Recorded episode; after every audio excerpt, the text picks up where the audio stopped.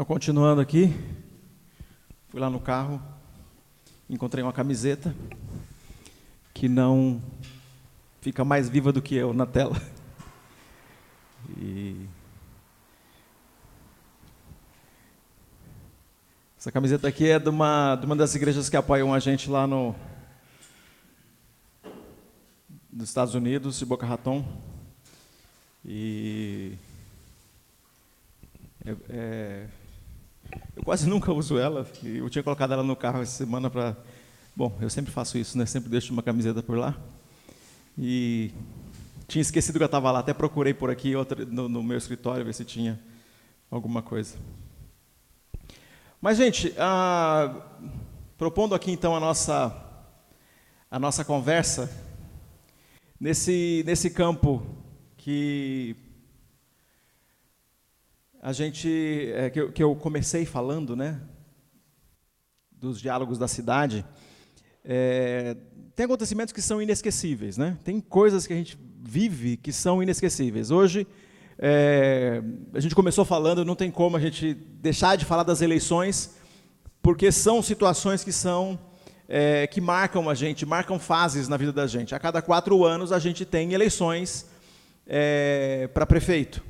A cada de dois em dois anos nós temos eleições, né? Para prefeito a cada quatro anos, para é, prefeitos e vereadores e para é, os outros cargos a gente também tem a cada quatro anos. Isso dá então um processo eleitoral acontecendo a cada dois anos, salvo exceções, né? Porque tem lugar que às vezes tem uma eleição a mais por conta de impeachment e outras e outras situações. Mas a, a gente tem essas coisas que marcam o ano, tem coisas que marcam as fases que marcam os, os momentos que a gente vive, que marcam a nossa família. Tem, tem esse ano, né, 2020, para a nossa família, a gente tem uma, uma, uma marca que é muito importante assim, para a gente, né, como um, um dia ou uma situação inesquecível.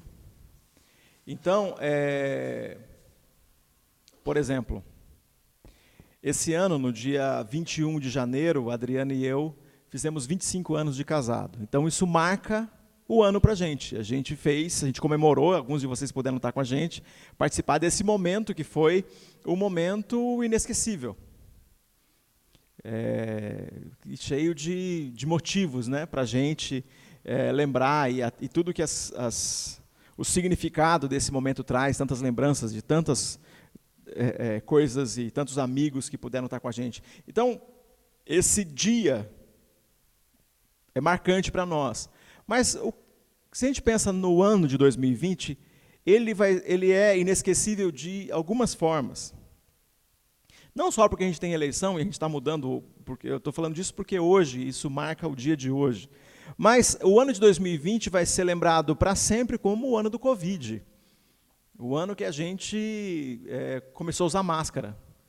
Eu, eu usei máscara para visitar as pessoas. Quando meu, meu filho Pedro teve internado em isolamento, eu usei máscara. Eu usei máscara porque estava fazendo algum trabalho num lugar que era um ambiente estéreo e eu tinha que usar todos aqueles aparatos e usar máscara. Mas eu nunca usei máscara na rua.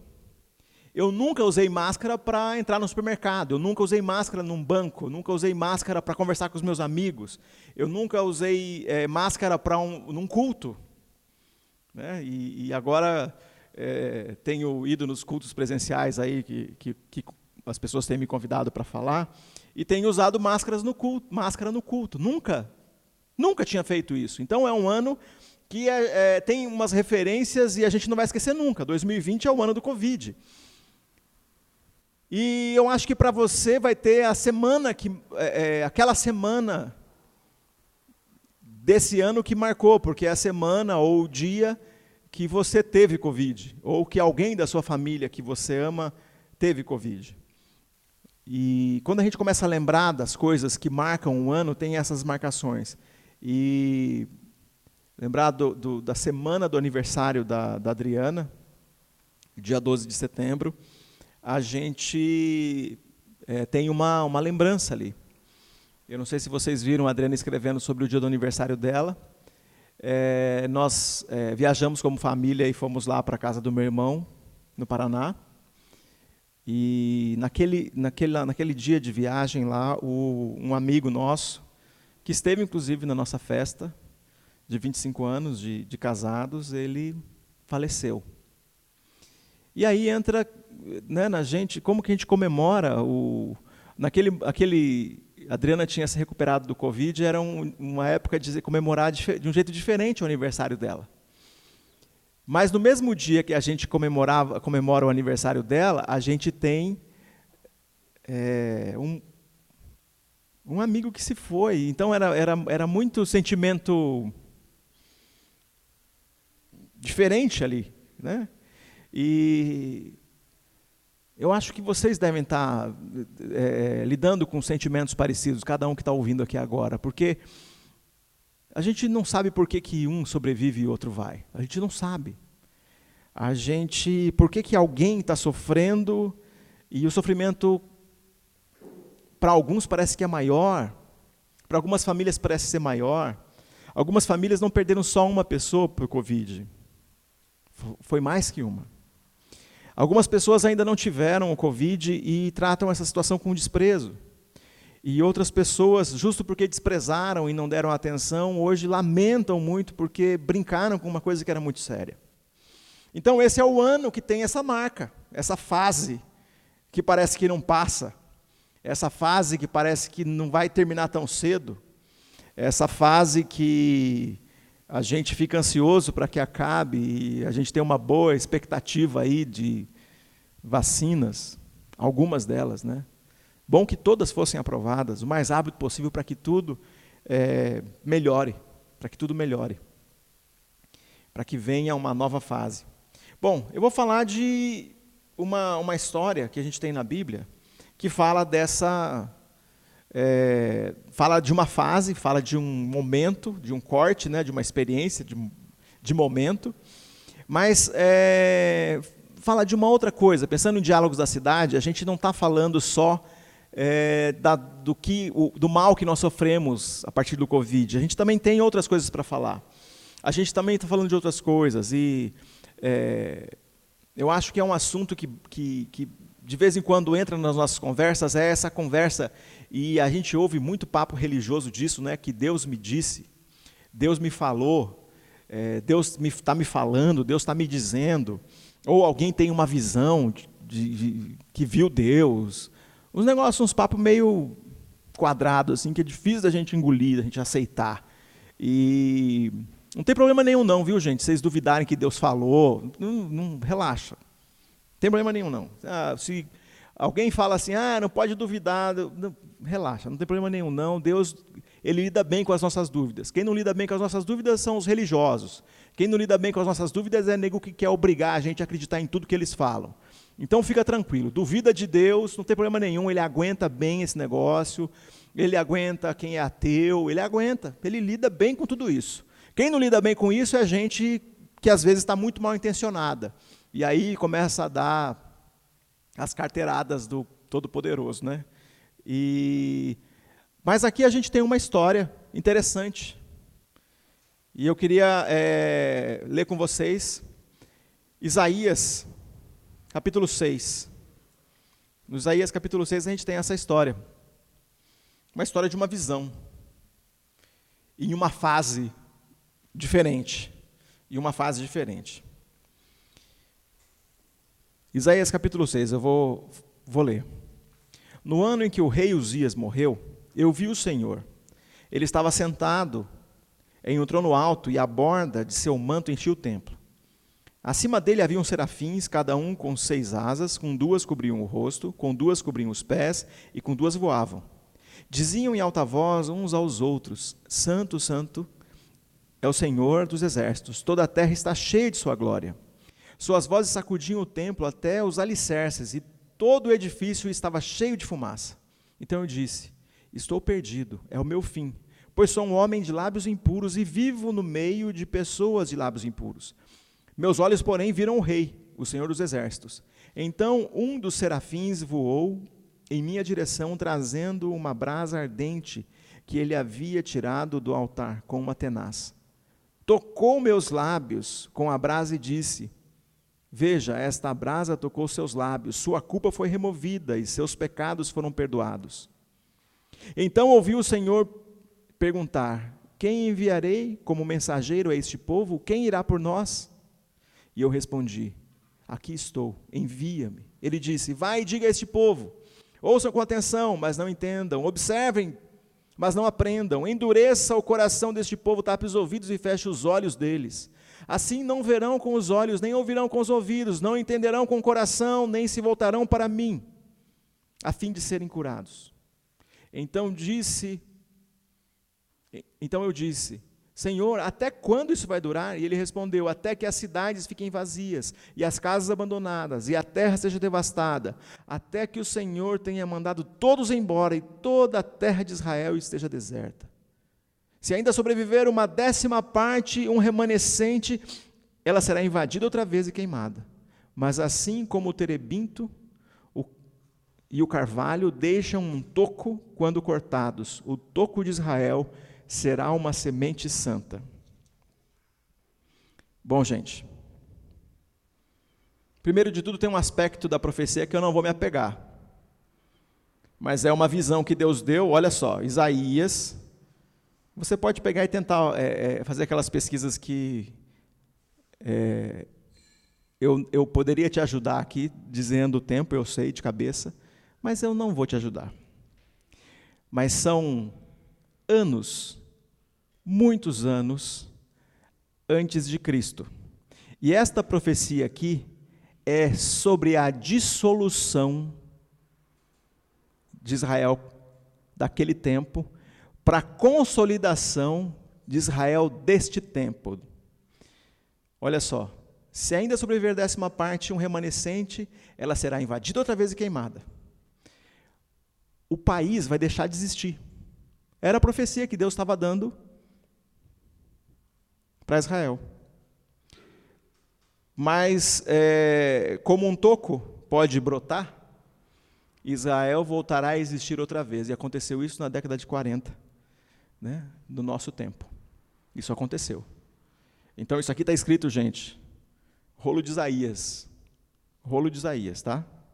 Só para a gente localizar isso aí, você pode falar quanto tempo antes de Cristo é Isaías. Você pesquisa, não sou eu que vou dizer. Você pesquisa porque o assunto aqui é outro. Quando a gente fala sobre esse negócio de visão, a gente dá, dá sempre uma, uma, uma pensada sobre isso. Né? Que lance é esse de visão? Então, o profeta está dizendo assim: naquele ano, no ano da morte do rei Uzias, ele está ele tá chateado. Ele está chateado assim: se morreu um amigo meu, no ano que morreu meu amigo.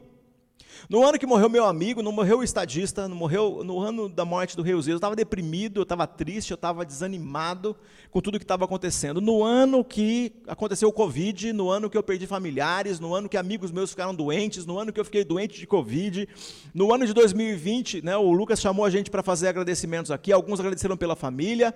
No ano de 2020 eu tinha motivos para ficar triste, motivo para ficar chateado mesmo, motivo para ficar incomodado. E ah, quando a gente tem eleição, como é o dia de hoje, a gente tem motivos para ficar incomodados.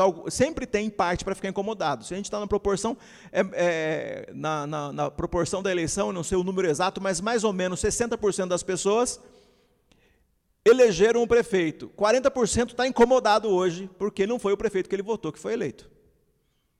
Isso aqui na cidade de São Paulo. Mas em cada cidade, quem está ouvindo aqui são diferentes cidades, deve ter a sua proporção. Tem uma parte das pessoas que estão incomodadas. No ano que eu estava incomodado por um negócio que aconteceu. No ano que eu estava chateado porque aconteceu uma coisa que eu não queria. No ano da morte do rei Uzias para Isaías, era o ano da morte do amigo dele. Para nós, é o ano do Covid. A gente pode pensar nisso. Agora, quando vem essa ideia de visão, a gente né, qual é a visão, a visão que Isaías teve, a visão que Isaías teve sobre o futuro, a visão que Isaías teve sobre o momento, a visão sobre um comportamento, porque ele tem a visão de uma coisa sobrenatural, mas que, se, que tem aplicabilidade para esse mundo.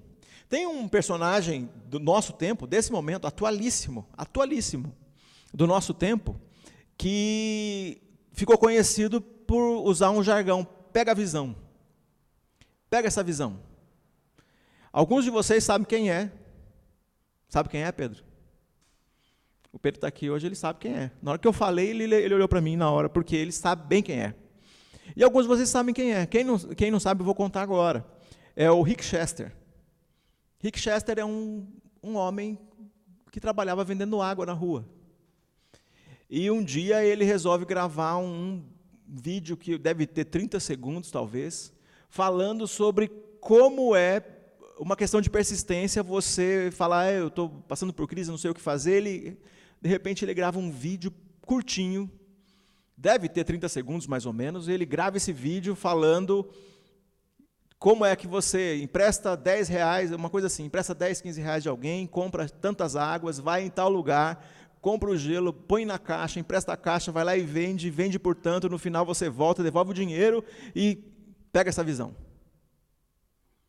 E ele, esse jargão pegou. Esse, esse vídeo viralizou, virou aquelas coisas que acontecem de fenômeno de internet. Chega em dezenas, centenas, milhares de pessoas e um montão de gente começa a compartilhar isso aí e chega no empresário dos maiores empresários do Brasil que nós temos hoje, Carlos Augusto, um dos caras mais famosos. Hã? Flávio Augusto, desculpa, Flávio Augusto, geração de valor. E o Flávio Augusto resolve chamar esse cara para conversar e eles conversam e Rick Chester virou um fenômeno e escreve livros, e deve ter uns três ou quatro livros escritos, e deve ter feito um montão de coisa, dá várias palestras, realmente é um cara inspirador. Era um vendedor de água, e ele continua carregando a caixa de isopor dele é, com as cores da mangueira, da escola de samba. É um homem simples, que, que trabalhador persistente, que de repente fica conhecido, tem mais de um milhão e meio de seguidores, é um homem daqueles é, inspiradores, dessas pessoas que inspiram, e alguém que fica falando pega a visão. Só que com Isaías, olha só que coisa interessante. Tem um montão de gente que segue, quer ouvir, compra o livro e, e, e quer absorver conhecimento e coisas que um homem simples, o Rick Chester, que é um homem do povo, trabalhador de rua, tem para falar. Só que o que acontece com Isaías é uma outra coisa. Isaías você vai falar, mas ninguém vai te ouvir. E que coisa interessante, porque a gente dá mais atenção para Isaías aqui do que ele teve no seu tempo. E ele foi esse homem que teve uma visão de Deus. Naquele dia que ele estava chateado, então, uma visão do templo celestial, não do templo aqui, não de, do, do, lugar aqui, ele teve uma visão celestial, e aquele, por um instante, ele tirou os olhos daquilo que o deprimia nesse momento. E como eu falei assim, que esse ano ele é o ano que pode ser o ano do Covid, o ano de uma tristeza, talvez pode ser o ano de uma alegria, o ano de um motivo de gratidão, o ano de um sucesso, o ano de um bom resultado para muita gente. Mas se a gente mantém os olhos só aqui e não olha para com esse, esse olhar que vê outra dimensão, que vê outro lugar, a gente pode ficar preso demais aqui. O que aconteceu aqui é que ele estava num ponto de tristeza, e naquele momento de tristeza, ele consegue por um instante tirar os olhos da tristeza e olhar em outra dimensão. Em outra dimensão, as coisas são diferentes. Em outra dimensão, nessa outra dimensão que ele estava olhando, ele via um Deus Todo-Poderoso. E, e, quando ele vê Deus Todo-Poderoso, sentado no trono, um trono que nunca fica vazio, porque o trono de Israel estava vazio sem o rei Uzias. E a profecia era mais dura ainda no final, como eu falei. Não era o trono vazio, era a terra vazia. A profecia será dura, difícil aquele povo ia acabar. Ia ter só um remanescente que um dia faria brotar tudo de novo. Mas olha só que a profecia era dura, a situação era difícil naquele momento, o trono estava vazio, né, ou estava na sucessão, e de repente ele tem uma visão de um trono que nunca fica vazio. Deus está lá, Deus continua no seu alto e sublime trono. Né? E ele é lembrado por Deus que aquela, aquele trono nunca fica vazio. E o som das vozes era muito forte. E eu fico pensando, a gente vai ter essa visão também, porque quando a gente lê Apocalipse, que é a revelação que é feita para João, centenas de anos depois, a revelação parecida feita para João, é, e João, é, o apóstolo né, que escreveu a revelação de Apocalipse, ele tem é, a mesma visão desses anjos aqui. E nós vamos ter, essa, vamos ter essa experiência. A gente vai estar lá nesse lugar onde as vozes tremem, faz tremer.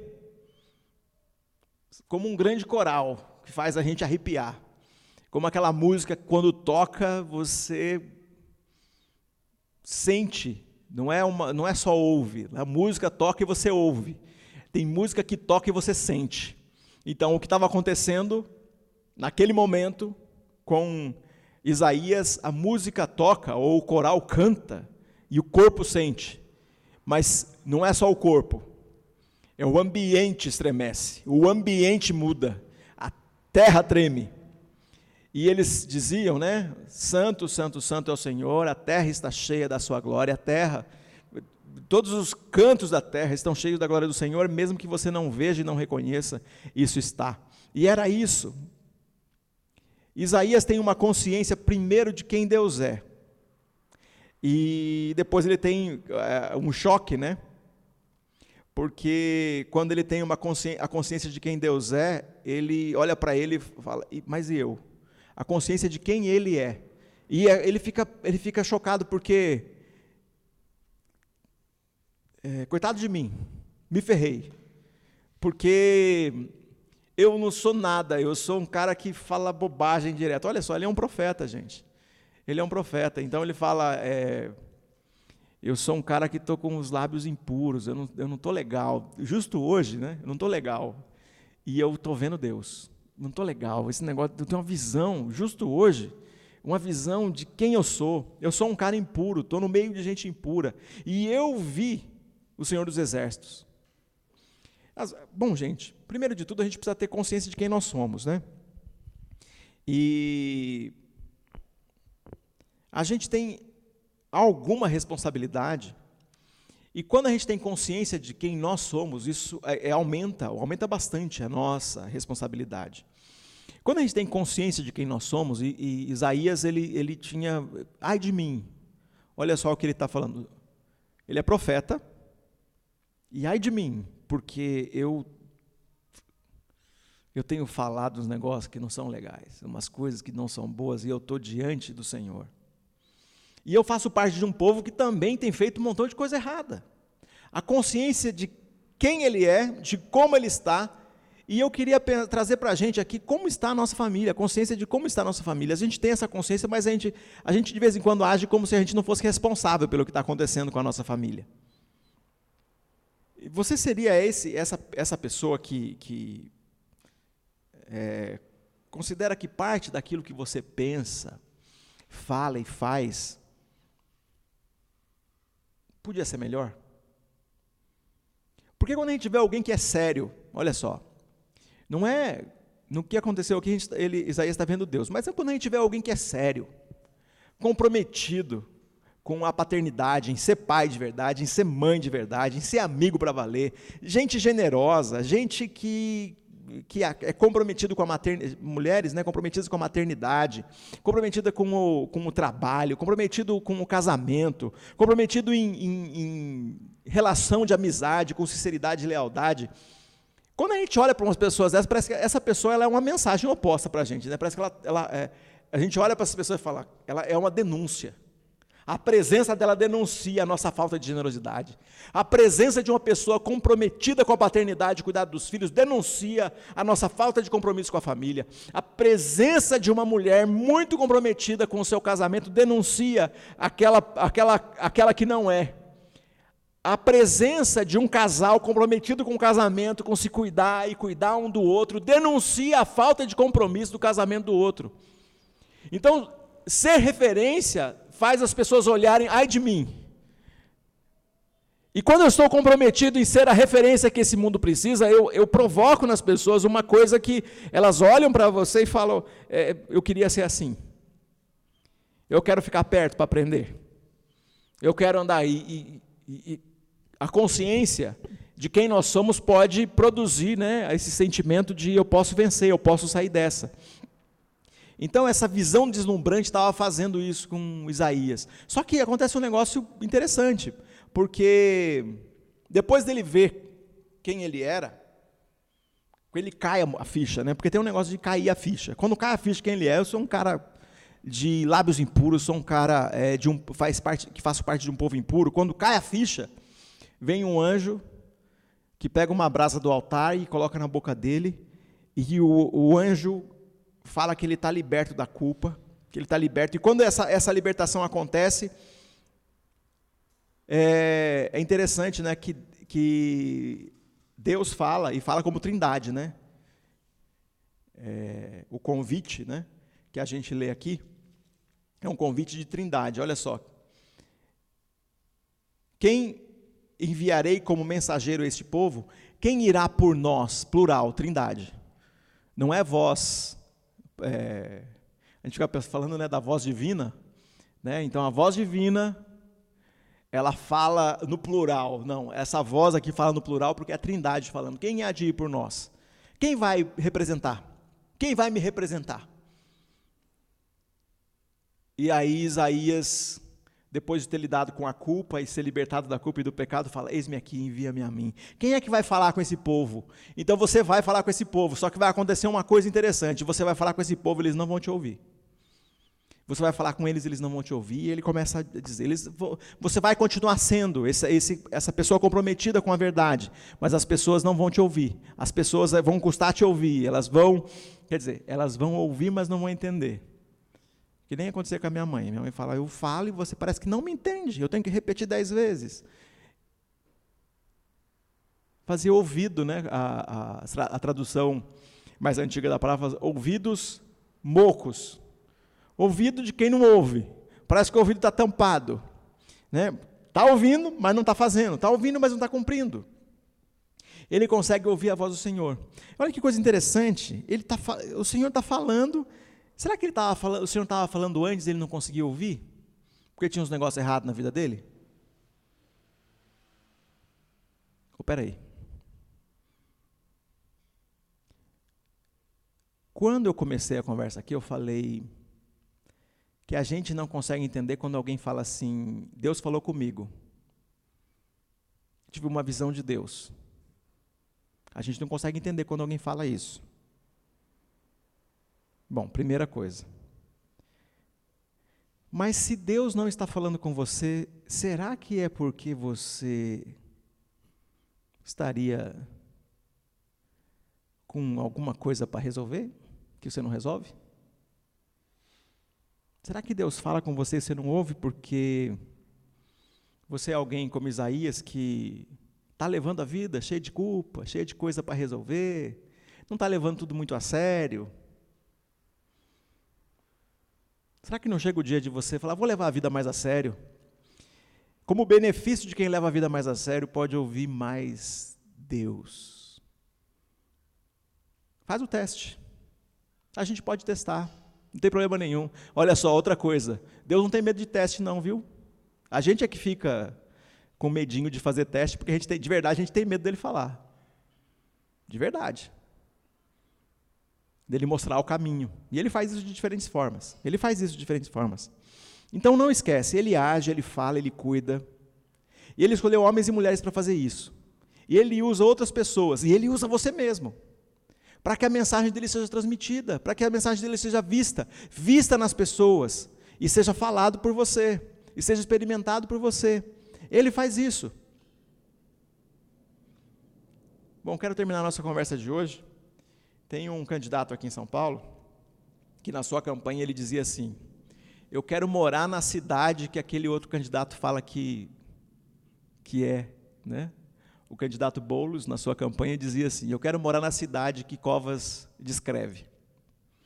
Menosprezando, né? É a, a pressão política que é assim mesmo, né? A campanha política faz essas coisas. Mas é, a gente também, né, quando, é, é, quando a gente olha para as propostas políticas, seja lá de quem for, a gente fica olhando para aquilo e pensando assim, ah, eu queria morar naquela cidade que o político descreve.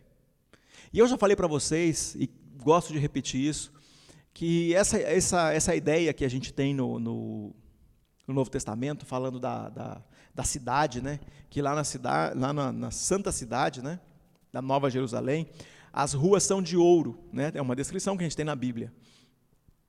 Mas lembra que a gente está falando de, da Pax Romana?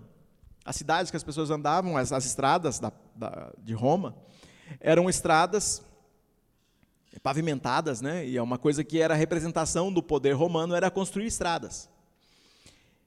Uma coisa interessante nessa construção das estradas é quando falava assim, ah, lá, vocês acham interessante as estradas do Império Romano? Pois lá, na cidade celestial, as ruas são de ouro. Bom, eu tenho aqui para me dizer que Estou é, aqui olhando para olhando a cidade de São Paulo, olhando para as cidades que eu vivo. A cidade pode ser de a rua pode ser de asfalto, não precisa ser de ouro não, pode ser de asfalto. Podia ser até de terra, mas eu não queria era parar no farol e ter gente pedindo dois reais para comprar comida ou dois reais para fumar uma pedra de crack. Isso já seria muito bom. É uma cidade assim já seria muito bom. Essa cidade que eu gostaria. Essa cidade que é descrita por alguns políticos, elas descrevem como se fosse possível você se livrar da miséria extrema. Essa cidade que os políticos descreve, descrevem, eu queria viver nelas. Eu queria viver nelas. E algumas promessas são tão vazias que é motivo de piada. Né? Onde a gente conhece um político que prometia o aerotrem, e a gente fica olhando para essas coisas, né? Eu, eu, eu olho para isso e vejo que a gente vive na ilusão, né? De, de cidade, de uma cidade impossível, de um lugar impossível, de viver dentro de uma visão impossível. Mas o que a gente tem aqui é o desafio para viver no mundo real. Isaías estava recebendo uma visão de Deus para viver no mundo real, um desafio real. Nesse mundo, ou nessa cidade, a gente precisa de pessoas que cumpram o seu papel, que assumam suas responsabilidades. Não pelo mundo ideal, mas pelo mundo real. Então, é, é, eu não assumo que, que esse mundo ideal eu estou comprometido com o mundo ideal e não comprometido com esse mundo aqui. Nós estamos comprometidos com esse mundo aqui e eu tenho compromissos que eu preciso viver. Então, quando eu a presença de Deus, aceitar Jesus nas nossas vidas, então aquele que diz eu sou discípulo de Jesus, aquele que fala assim, ah, eu quero que Deus faça parte da minha vida, aquele que diz isso precisa estar dizendo de verdade, eu estou comprometido com a, com a cidadania em São Paulo, com a minha cidadania, com ser cidadão. Eu estou comprometido em mudar o que está ao meu alcance, eu estou comprometido em não jogar lixo no lugar errado. Eu estou comprometido em não permitir que o Covid se espalhe desordenadamente pela cidade. Eu estou comprometido com isso. Não é com uma cidade que eu gostaria, é com uma cidade real, uma cidade que tem um monte de gente sendo contaminada pela segunda vez. Eu estou comprometido nesse cuidado. Eu, como pai, estou comprometido com o cuidado dos meus filhos. Os meus filhos estão comprometidos comigo com a minha esposa. Como uma relação familiar, nós estamos comprometidos. Então eu não preciso de uma visão divina para saber disso. Essa visão terrena aqui já me faz ser comprometido com a cidadania. Mas se eu sou discípulo de Jesus, então eu preciso estar comprometido como pai, como mãe. Os irmãos são comprometidos uns com os, uns com os outros a viver valores que esse mundo acha maravilhoso. Que essas, esses é, é, os jornais querem mostrar essas histórias lindas de perdão, de reconciliação, de cuidado, de generosidade, de amor ao próximo, de transformação. Esses princípios que encantam o mundo são os princípios que a gente encontra sendo ensinados como princípios eternos, divinos. Então eu não preciso de uma visão celestial para entender que se eu cumprir o meu papel de cidadão, eu já vou impactar o mundo. Agora, eu tenho força espiritual para ser filho, irmão, pai. E se você tem uma posição de liderança para liderar, para usar seus dons, para usar seus recursos, seu tempo, seu conhecimento, ser voluntário, viver uma amizade de verdade. Gente, amizade de verdade é o seguinte, que diz tudo que precisa ser dito, viu? Amizade de verdade não é aquela coisa lá distante, não. Amigo é aquele que diz o que precisa ser dito. Que quando vê o outro que sofre, você abraça ele, mas é comprometido, mais comprometido com a verdade do que comprometido com a amizade. Compreende essa? Olha só o que a gente tem. A gente tem relações que são mais comprometidas com a amizade do que com a verdade. Aí você tem um cara que é teu amigão, ele está comprometido com você com a mentira. Isso não tem a ver com lealdade, amizade leal é a amizade que está comprometida, aliançada, e o que precisa ser dito será dito. É uma relação de verdade. Não é uma relação que é mais, que é mais comprometida com a amizade do que com a verdade. E nessas relações, quem não quer viver isso? Quem não quer uma, viver uma relação de sinceridade, onde eu estou presente, onde eu sou presente, no sentido mesmo de ser o dom de Deus, o presente para o meu amigo, o presente, presente de Deus, dom de Deus, presente, presente no sentido de não estar presente, mas presente para o amigo.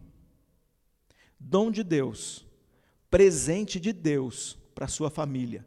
dom de Deus, presente de Deus para a nossa comunidade de fé. Dom de Deus, presente de Deus, para que as pessoas tenham uma visão do que é gente comprometida em amizade.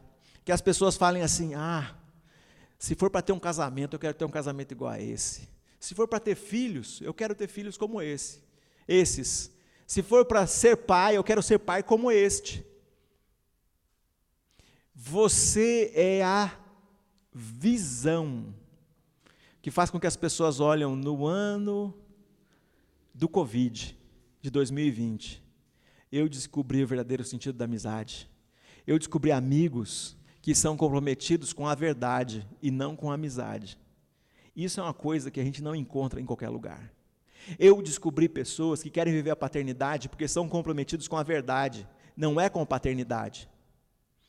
Porque tem um montão de gente que é comprometido em ser pai, e quando tem, o filho faz uma coisa errada, ele encobre, ele não ajuda, ele não desenvolve, ele não é a resposta, ele não ajuda o filho a ir lá e pedir perdão, ele não ajuda o filho que pegou uma coisa que não era dele, não ajuda o filho a ir lá junto e devolver aquilo que não era dele, porque ele está comprometido com a paternidade, mas não com a verdade. Quem está comprometido só com paternidade, não está comprometido com a verdade, leva filhos e filhas a cometerem pecados, a viverem em relações de culpa, a viverem em relações de encoberta.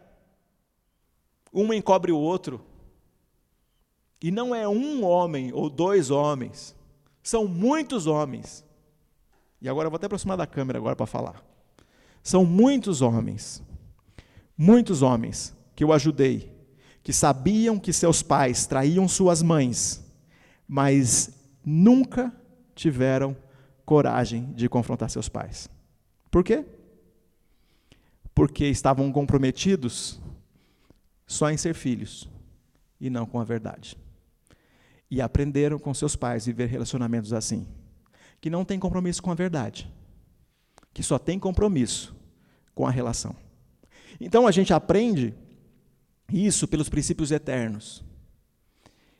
Se nós tivermos uma cidade, nesta cidade, na cidade que nós vivemos, seja São Paulo ou qualquer outra cidade que você vive, pessoas, homens e mulheres comprometidos com a verdade, dizendo para Deus: Eis-me aqui, envia-me a mim. Quem vai me representar? Quem vai ser verdadeiro nessa sociedade de mentira? Quem vai ser sincero quando ninguém é? Quem vai ser verdadeiro nas relações familiares, relações, nas relações domésticas? Quem vai ser verdadeiro nas relações de amizade? Quem vai ser cuidadoso e amoroso que representa o amor de Deus em todos os lugares que tiver? Quem vai ser? Se você tiver coragem de dizer: Eis-me aqui, envia-me a mim.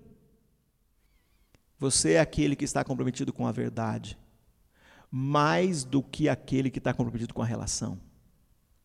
E a verdade pode ser dolorosa, porque o que Isaías ia fazer uma verdade dolorosa. Esse país vai acabar. Era uma verdade dolorosa demais. Mas era uma verdade que naquele tempo precisava ser dita e foi dita e aconteceu. E agora quero terminar com, dizendo para você que está comprometido com a verdade. Fala, como vou fazer isso? Como eu vou conseguir fazer isso? Pois é, desafio para todos nós. Agora, quando começa o que nós chamamos de a era da igreja, o tempo da igreja, uma, a nova aliança entra em vigor. Novo Testamento, Atos 1:8. Quero ler com vocês. Vocês receberão poder quando o Espírito Santo descer sobre vocês e serão minhas testemunhas em toda parte em Jerusalém, em toda a Judéia, em Samaria e nos lugares mais distantes da terra, aqui no Brasil. Em relação ao lugar que foi dito isso, é aqui. Lugar, aqui é o lugar mais distante da terra em relação àquilo que foi dito lá. Os confins da terra. Aqui nós estamos nos confins. São Paulo é os confins da terra. Não, não, não existia naquele tempo. Não tinha nem sido descoberto. Era um lugar cheio de mato. Só tinha mato aqui. Confins da terra. Poder para ser testemunha da verdade para ser gente de verdade, que frutifica e trabalha em relações de verdade, em relações verdadeiras, em coisas que o mundo não consegue simplesmente reproduzir. As pessoas simplesmente reproduzem isso. É um desafio grande e a gente assume esse desafio. Deus continua dizendo, a Trindade continua dizendo: quem vai me representar? Quem pode me representar? Na política? Quem pode me representar na rua? Quem pode me representar na sua família? Qual é o teu sobrenome? Quem pode? O meu é Souza. Quem pode me representar na família Souza? E eu digo: Eis-me aqui, envia-me a mim. Quem pode me representar na família Menezes? Quem pode me, me representar na família Castro? Quem pode me, me representar? Qual é o teu sobrenome? Na família Rocha? Na família Bernardes? Quem pode me representar? Na família Esteban? Quem pode me representar? Eis-me aqui, envia-me a mim. É a resposta que Isaías deu. E a resposta que nós deveríamos repetir. Porque não é na nossa força que nós vamos, nós vamos no poder do Espírito para fazer com que esse tempo, né, com que no ano do Covid, no ano de 2020, eu consegui ter uma visão da minha família transformada. Eu tive uma visão de uma comunidade crescendo, porque alcança pessoas e toca a vida de pessoas que querem experimentar essa transformação. E quando eu tive essa visão, Deus me perguntou: quem que vai levar esse negócio para frente? Quem vai fazer isso aí acontecer? E você e eu somos desafiados a repetir o que disse o profeta Isaías. É comigo. Eis-me aqui. Me envia. Precisa de alguém? Sou eu. Quem é que vai ser verdadeiro num mundo de relações mentirosas? Quem é que vai ser sincero num mundo de relações falsas? Quem é que vai ser leal na amizade num mundo de deslealdade? Quem vai viver a prática da verdade em um mundo que aplaude a mentira e o engano? Quem é que vai viver um casamento de verdade num mundo de gente que só trai? Quem é que vai romper essa lógica de casamentos que acabam rápido? Quem é que vai romper essa lógica de famílias que estão frágeis, de relações que são de mentira. Quem é que vai romper com tudo isso? Nossa resposta. Eis-me aqui. No ano do Covid, eu disse: Eis-me aqui. Estou aqui para ser o representante de Deus, o presente de Deus, para quem quer que se apresentar nas minhas relações. Que Deus te abençoe. Seja o presente. Quero fazer uma oração por você. Amém. Senhor Pai Todo-Poderoso, nos ajuda, nos ajuda. A gente aprende desde cedo a fazer de conta que as coisas estão bem quando elas não estão. A gente aprende algumas coisas que é, a gente devia abandonar. A gente deixa algumas tristezas entrarem na vida da gente, justo porque a gente não viveu princípios eternos. A gente sabe o que é traição, a gente sabe o que é mentira, a gente sabe o que é engano, a gente sabe o que é roubo, essas coisas entraram na nossa vida. Algumas pessoas que estão ouvindo aqui já praticaram tudo isso. Alguns aqui já foram traídos, já traíram. Alguns mentem, já mentiram estão mentindo hoje. Alguns sofrem o dano do furto, do roubo, talvez tenham roubado já também. Mas, Senhor, a gente quer olhar para Isaías e fazer um paralelo com a nossa vida, porque quando a gente olha para a cidade, a gente fica pensando que essa cidade não tem jeito.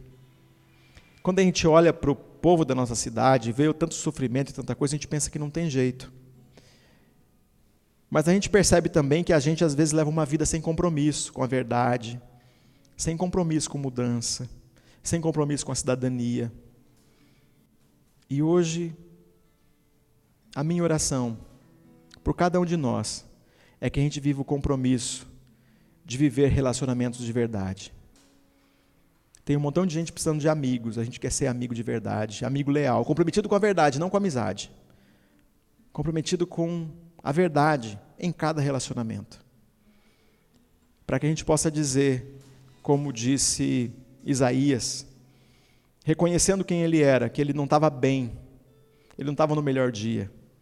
Ele fazia parte de um povo que fazia tudo errado, mas que uma vez tocado pelo Senhor, ele conseguia dizer: Eu estou aqui, eu posso representar Eu posso ser teu representante, eu posso falar no seu nome, eu posso mostrar como é que é, eu posso ser o exemplo, eu posso viver o exemplo. A nossa igreja quer ser esse exemplo. Uma comunidade de fé que é exemplo de cidadania, de relação, de amor e de respeito a todas as pessoas que se achegam. De amor, de cuidado, de transformação para a cidade e para a gente mesmo, uns para os outros. Nos abençoe nesse desafio. Que cada um que está aqui, que cada um que ouve agora pode dizer: Eu estou aqui. Eu estou aqui, Senhor. Me usa para ser esse exemplo. Me usa para fazer dessa cidade, para fazer dessas relações melhores. Melhores do que jamais foram. Em nome de Jesus. Amém. Esse podcast é produzido e editado pela Base Mundo de Gestão Musical. Se você precisar de ajuda para fazer teu podcast sair da ideia e virar realidade e ser distribuído para todas as plataformas de áudio, você tem que procurar esses caras. Tenho certeza que eles podem te ajudar, eles estão nas diferentes redes sociais e tem mais coisas. Isso aqui, o podcast é parte do que eles fazem. Se você é músico e precisa proteger suas obras, distribuir em dezenas de plataformas digitais, planejar seus lançamentos e muito mais, você precisa procurar a Base Mundi Gestão Musical. Eu tenho certeza que você vai ser bem atendido. Manda um WhatsApp para eles, manda uma mensagem, procura nas redes sociais. WhatsApp 11 99003 2325. 11 99003 2325 manda uma mensagem e eu tenho certeza que logo logo você também está lançando o teu material e fazendo todo mundo conhecer aquilo que você já tem feito.